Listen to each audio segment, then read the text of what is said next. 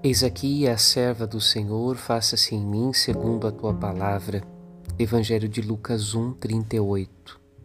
Deus se apresenta à Virgem Maria, dando-lhe a oportunidade, através do seu sim, de participar ativamente no mistério da salvação, não apenas do povo do qual descende Jesus segundo a carne, mas de toda a humanidade, que haverá de descender de Cristo segundo o Espírito, por meio da fé.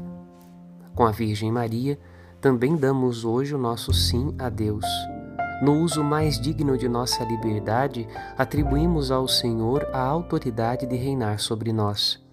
E aguardamos o feliz momento em que, pela graça operante e vivificante do Espírito Santo, Jesus haverá de nascer das boas obras que realizamos por amor aos irmãos. Meditemos. Padre Rodolfo.